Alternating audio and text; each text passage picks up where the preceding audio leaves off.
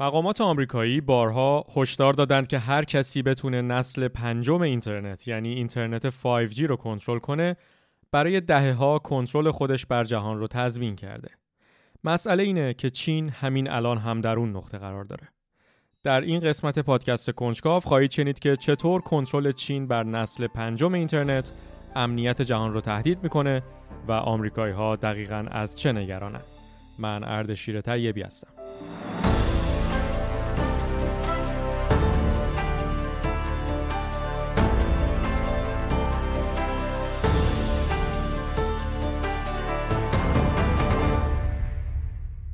یک سال پیش دقیقا در همین روزها وقتی شهر مونیخ در جنوب آلمان آماده میزبانی از کنفرانس امنیتی مونیخ می‌شد، نشریه پلیتیکو گزارشی منتشر کرد که در اون چند کارشناس امنیتی هشدار داده بودند که اغلب آنتنهایی که اطراف محل برگزاری کنفرانس قرار داره متعلق به شرکت چینی هواوی. در هنگام برگزاری کنفرانس هم گزارشهایی منتشر شد که می‌گفت گروه آمریکایی حاضر در کنفرانس امنیتی مونیخ که به ریاست کامالا هریس معاون رئیس جمهور در محل حاضر شده بودند نگران از اتصال موبایل هاشون به دکل های تلفن همراه در آلمان برای خودشون تجهیزاتی آورده بودند که بتونن مستقل از شبکه تلفن همراه آلمان به اینترنت دسترسی داشته باشند و ناخواسته به این دکل های ساخت هواوی وصل نشن. این نخستین بار نبود که بحث شبکه ارتباطات اینترنت و تلفن همراه پاش به کنفرانس امنیتی مونیخ باز می شد.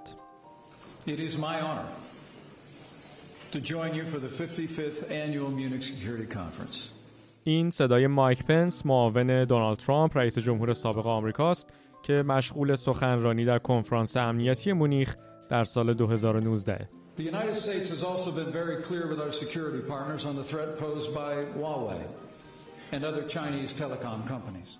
مایک پنس در این سخنرانی به شرکای غربی آمریکا درباره خطر امنیتی همکاری با شرکت هواوی هشدار میده و میگه وابستگی به شرق نه فقط امنیت متحدین آمریکا رو به خطر میندازه بلکه ممکنه رابطهشون با ایالات متحده رو هم تحت تأثیر قرار بده.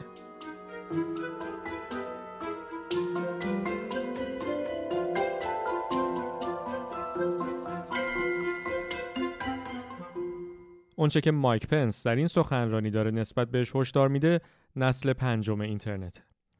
اگر همسن و سال من باشید احتمالا شما آخرین نسلی هستید که جهان بدون اینترنت رو درک کردید. نسلهای بعدی همگی در زمانی به دنیا آمدند که اینترنت تا حد خوبی جهان رو فرا گرفته بود. در این سالها هر چند وقت یک بار پیشرفت تازه‌ای در سرعت اینترنت رخ داده و تا به حال چهار نسل اینترنت به گستردگی جهان رو در بر گرفتند و هر کدوم نسبت به نسلهای قبلی مزیت‌های اساسی رو به زندگی ما اضافه کردند. اما نسل پنجم اینترنت واقعا یک تکنولوژی انقلابیه. اینترنت 5G چیزیه که جهان ما رو شبیه به داستانهای علمی تخیلی خواهد کرد. Self-driving cars, smart cities, fully connected homes, robots. This is the future. And it will be powered by 5G. با اینترنت 5G که میشه ماشین های خودران و شهرهای هوشمند داشت. با اینترنت 5G که خونه ها می‌تونن به معنای واقعی هوشمند باشن و ربات ها به کمک زندگی روزمره ما بیان و حتی در عملهای جراحی پزشکی کمک کنند. اما فراتر از اینها 5G انقلابی در صنایع ایجاد کرده و همه چیز از خطوط لوله سوخت گرفته تا لوله های آب رو تحت تأثیر قرار میده. به همین دلیله که بسیاری از سیاستمداران به خصوص در آمریکا نگرانند که هر کسی بتونه بر این شبکه اینترنتی سلطه داشته باشه احتمالا بتونه تبدیل به یک ابرقدرت اقتصادی و نظامی برتر برای دهه های آینده بشه.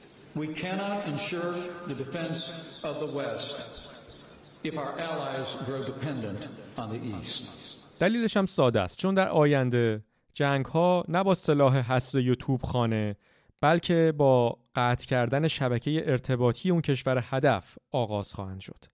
و آمریکا فکر می‌کنه که چین در تلاش تا به یک چنین قدرتی دست پیدا بکنه و سعی داره جلوش رو بگیره. اما واقعیت اینه که اگر چنین تهدیدی واقعی باشه چین همین الان هم گوی سبقت رو از رقباش برده. همین الان در آلمان که غول اقتصادی اروپا و جهانه و یکی از مهمترین شرکای ایالات متحده تخمین زده میشه که بیش از 59 درصد از شبکه نسل پنجم اینترنت در این کشور متکی به فناوری های چینیه.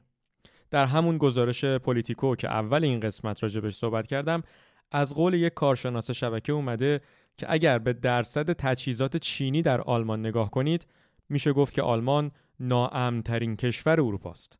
مسئله اینجاست که در جهانی که تکنولوژی به این سرعت پیشرفت می‌کنه وقتی زیر ساختها شکل می‌گیرن دیگه عقبگردی وجود نداره. چون اون کشور بنز کافی وقت و سرمایه رو صرف این کرده که اون تجهیزات رو توسعه بده و اگر بخواد اینها رو برگردونه از همه چیز جا میمونه و باید در واقع دوباره از اول شروع کنه. این در واقع جنگ تسلیحاتی عصر جدیده. در دوران جنگ سرد اگر شما می‌خواستید ببینید کدوم طرف قوی تره موشکاش رو میشمردید اما در این عصر جدید اگر می‌خواید بدونید کدوم کشور دست بالاتری داره باید ببینید کدوم کشوره که داره شبکه ارتباطی رو کنترل می‌کنه این وسط شرکت هواوی پیشتاز تکنولوژی 5G در اغلب کشورهای اروپاییه و استراتژی این شرکت برای پیروزی در این جنگ تسلیحاتی هم خیلی ساده است. اونها در سراسر جهان در جلساتی که اغلب با همراهی یک نفر از سفارت چین در اون کشوره به دیدار سیاستمدارهای تصمیم گیرنده میرن و وامهای ارزون و کم بهره و گاهی بدون بهره رو پیشنهاد می‌کنن. این دقیقا همون کاریه که آمریکا هم در دهه 50 و 60 میلادی انجام می‌داد.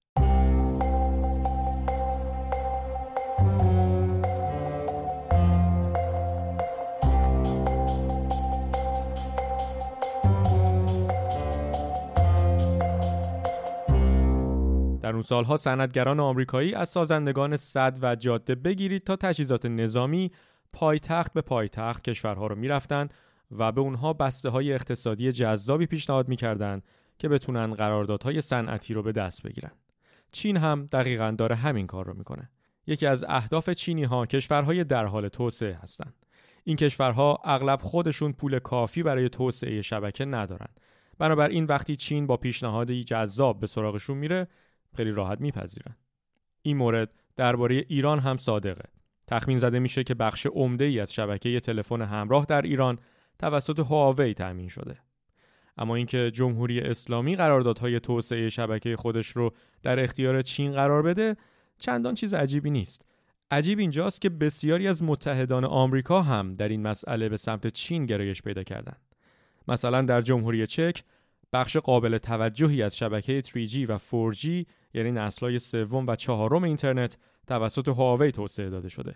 همین الان اگر شما به مرکز شهر پراگ که دفاتر مهم سیاسی از جمله دفتر ریاست جمهوری اونجاست برین شما و البته رئیس جمهور چک به دکلی برای اینترنت وصل خواهی شد که توسط هواوی ساخته شده.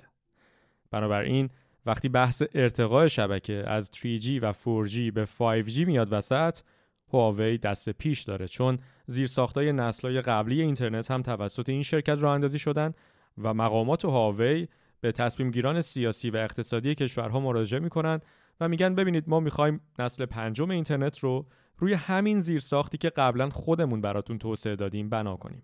اون طرف ولی آمریکا قرار داره که سعی داره ترمز این کشورها در همکاری با هاوی رو بکشه.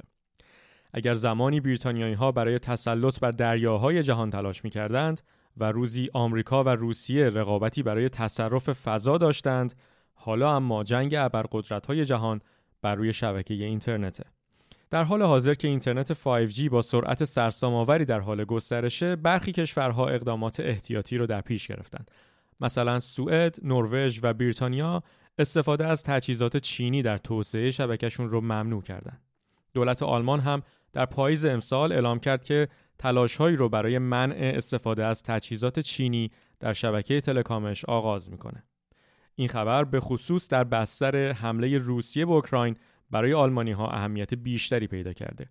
همونطور که می‌دونید آلمان و به طور کلی اروپا برای سالهای طولانی مدام بیشتر و بیشتر برای سوخت مورد نیاز نیروگاهاشون به روسیه وابسته شدند و در این مسیر دو تا خط لوله بزرگ گازی هم کشیده شده. اما پس از حمله روسیه به اوکراین حرکت اروپا به سمت تحریم روسیه منجر به تورم و رکود اقتصادی عمیقی در قلب اروپا شده که تبعاتش همچنان هم ادامه داره. بنابراین آلمان که ازش به عنوان لوکوموتیو اقتصادی اروپا هم یاد میشه می‌دونه که تبعات وابستگی ارتباطی به دولتی مثل چین می‌تونه خیلی خطرناکتر از تبعات وابستگی انرژی به روسیه باشه. به همین علت برلین در تلاش تا وابستگیش به صنایع ارتباطی چینی رو به زیر 25 درصد برسونه. این تلاش ها و تقابل غرب و شرق در عرصه شبکه اینترنت 5G اینترنت رو بیش از همیشه دو قطبی و جدا کرده. به این معنا که چین به طور پیوسته به فیسبوک و گوگل برای سانسور اخبار مد نظرش فشار میاره و حتی در مواردی جایگزین های موفقی هم برای این شبکه ها در داخل چین درست کرده. از اون طرف چینی ها در حوزه سخت افزاری هم تجهیزات خودشون رو دارن در کشورهای دوست و همراه گسترش میدن. هوش مصنوعی و خطرات امنیتیش هم هست که شاید خودش یک قسمت دیگه از پادکست کنجکاو رو بطلبه. بنابراین ممکنه زمانی در آینده ای نچندان دور برسه که دولت‌های خودکامه در جهان هم سعی بکنند که به اینترنتی وصل بشن که چین اون رو ساخته و توسعه داده و از جهان آزاد جدا کرده. اینترنتی که در اون اگر شما محسا امینی یا میدان تیانانمن رو جستجو کنید تنها چیزی به شما نمایش داده بشه که این دولت‌های خودکامه مد نظرشونه که شما ببینید. چیزی شبیه به دیوار برلین منتها این بار در عرصه ارتباطات اینترنتی جهان اینترنتی شرقی و اینترنتی غربی این وسط گروهی از منتقدین هم هستند که میگن جهانی که در اون هر کسی هر گوشش اینترنت خودش رو راه اندازی کرده باشه عملا اینترنت رو بیمعنی می‌کنه بنابراین شاید راه حل این باشه که ایالات متحده و شرکای غربیش به طرز کنترل شده ای به هواوی یا شرکت های دیگه چینی اجازه بدن بخشی از زیرساختهای شبکه در غرب رو تأمین کنند تا به این ترتیب غرب هم بتونه این تجهیزات رو از نظر امنیتی بررسی کنه و اونها رو کنترل کنه که بعد افزار مخربی رو توسعه ندن که بعدا بشه ازش شبیه به یک اسلحه استفاده کرد.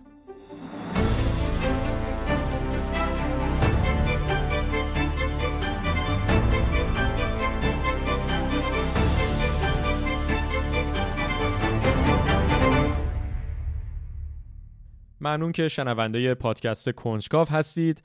آنچه که شنیدید سومین قسمت این پادکست بود.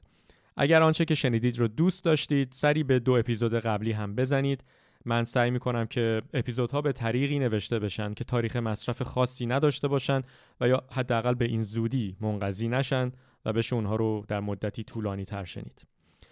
بزرگترین لطفی هم که می‌تونید به این پادکست بکنید اینه که اون رو به دوستان خودتون هم معرفی کنید. پادکست کنجکاو یکی از مجموعه پادکست های رادیو فرداست. چندین پادکست متنوع دیگه هم در این مجموعه قرار دارند که هر سلیقه‌ای داشته باشید احتمالاً بینشون می‌تونید پادکست مورد علاقتون رو پیدا کنید. یکی از پادکست های مورد علاقه خود من در میان مجموعه پادکست های رادیو فردا پادکست چیستاست. پوریا نازمی در چیستا هر هفته داستانی از جهان شگفتانگیز علم، فناوری و آینده رو روایت می‌کنه. همه پادکست های رادیو فردا و از جمله پادکست چیستا و البته کنجکاو رو می‌تونید در تمام اپهای پادگیر پیدا کنید و مشترکشون بشید. اگر نظری هم دارید می‌تونید مثلا در بخش کامنت های اپلیکیشن Castbox بنویسید. تا سه شنبه بعد و اپیزود تازه از پادکست کنجکاو مراقب خودتون باشید.